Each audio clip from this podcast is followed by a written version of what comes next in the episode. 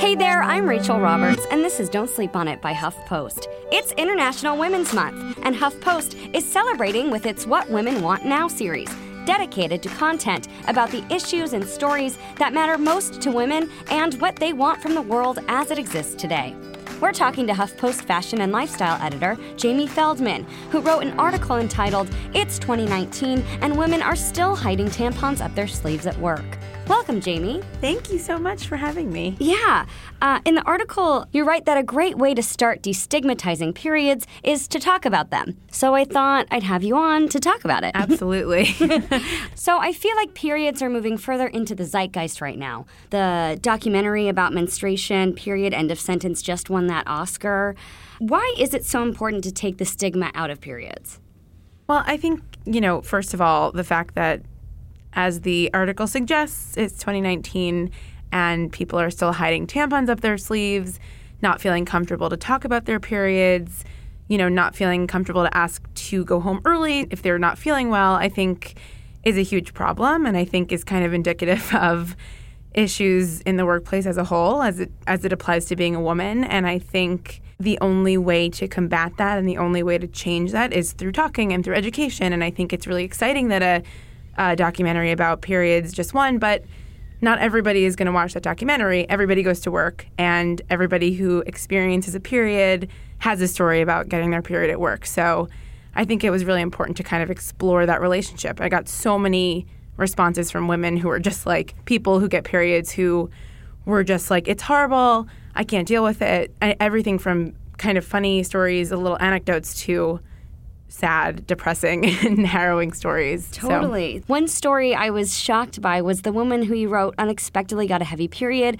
and then she leaked on her chair and allegedly was fired for it. Right. But you said the ACLU stepped in when it was dismissed and it was eventually settled. Alicia Coleman, um, her account is so harrowing and so uh, jarring to hear, right? Anybody who has had experience with leaking or you know has had to like crumple up toilet paper and use it as a makeshift tampon like we kind of get ourselves into these situations and try to make things easier for ourselves at work and to just hear a case of someone who had no control over the fact that she was experiencing a heavy period and as a result lost her job was just devastating. I mean, that not only did she have to deal with the embarrassment of leaking at work and dealing with that anybody who has a period has also dealt with the fear that you're leaking, right? Or the fear right. that you're going through your skirt or your pants or your, whatever you're wearing.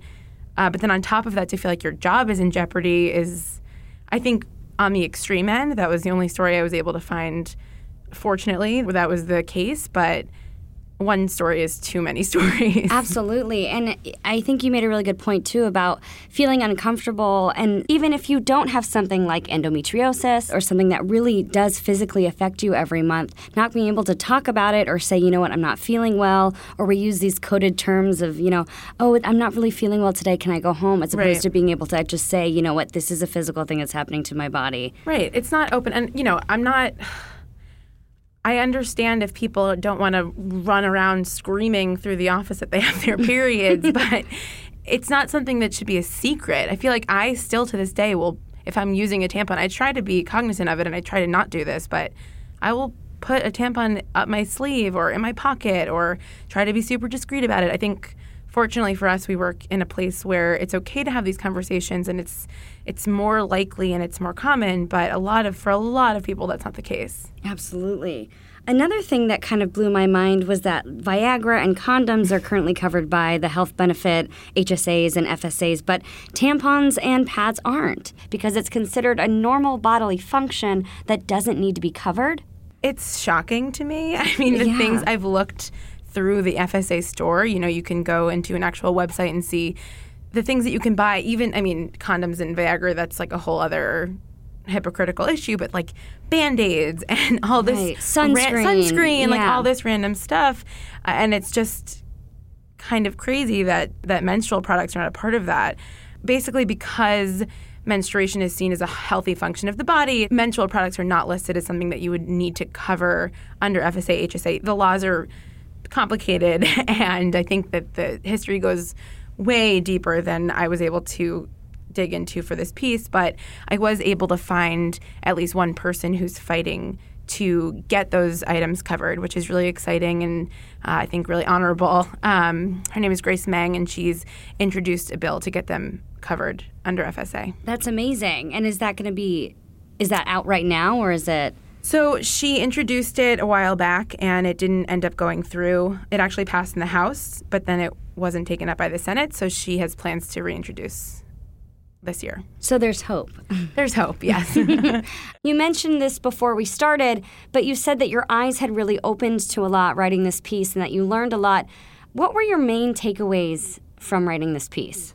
Yeah, I mean, I think we touched on it. I think the fact that we're not talking about this enough and we're not supporting people who experience periods in the workplace enough I always knew that, and I, I know that as a person with a period who has a job, um, mm-hmm. that you know it's still there are still many issues, and I, I hear from friends and family all the time. But just the outpouring. I mean, I got hundreds of emails saying anything from just it's really uncomfortable, something small, to even bigger things. To you know, I work in a male-dominated field, and it feels impossible when I'm menstruating.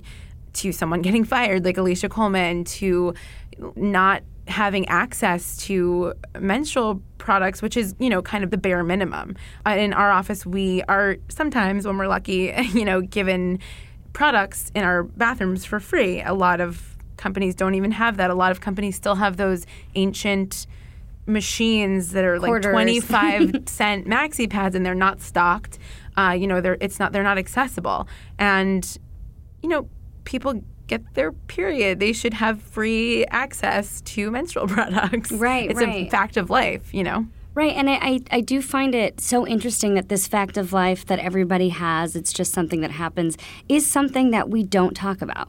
It doesn't make any sense to me. No. I mean, you know, people are quick to talk about pregnancy and people want to have sex and people want to talk about sex. Sex is so sexy, but like all of a sudden you don't have your period, you're pregnant. It all it all relates to each other. Like if you're having sex with someone and you don't want to get pregnant, you're you should consider the, a period a blessing, right? Like, right. like people are just I don't understand why people are so averse to it. Why? Because it can be messy and it's not like beautiful and it has it's red. I don't know. I don't know. Right, it doesn't right. make sense to me. It's you know a bodily function just like any other bodily function. Um, I, it's funny. I actually am doing a story about Sandra Lee, who is famous for extracting blackheads. She's a pimple popper. Yes. She's a dermatologist. Oh, I love Dr. Pimple Popper. And that's gross. Like, like big Right. cysts being popped. Like people love it.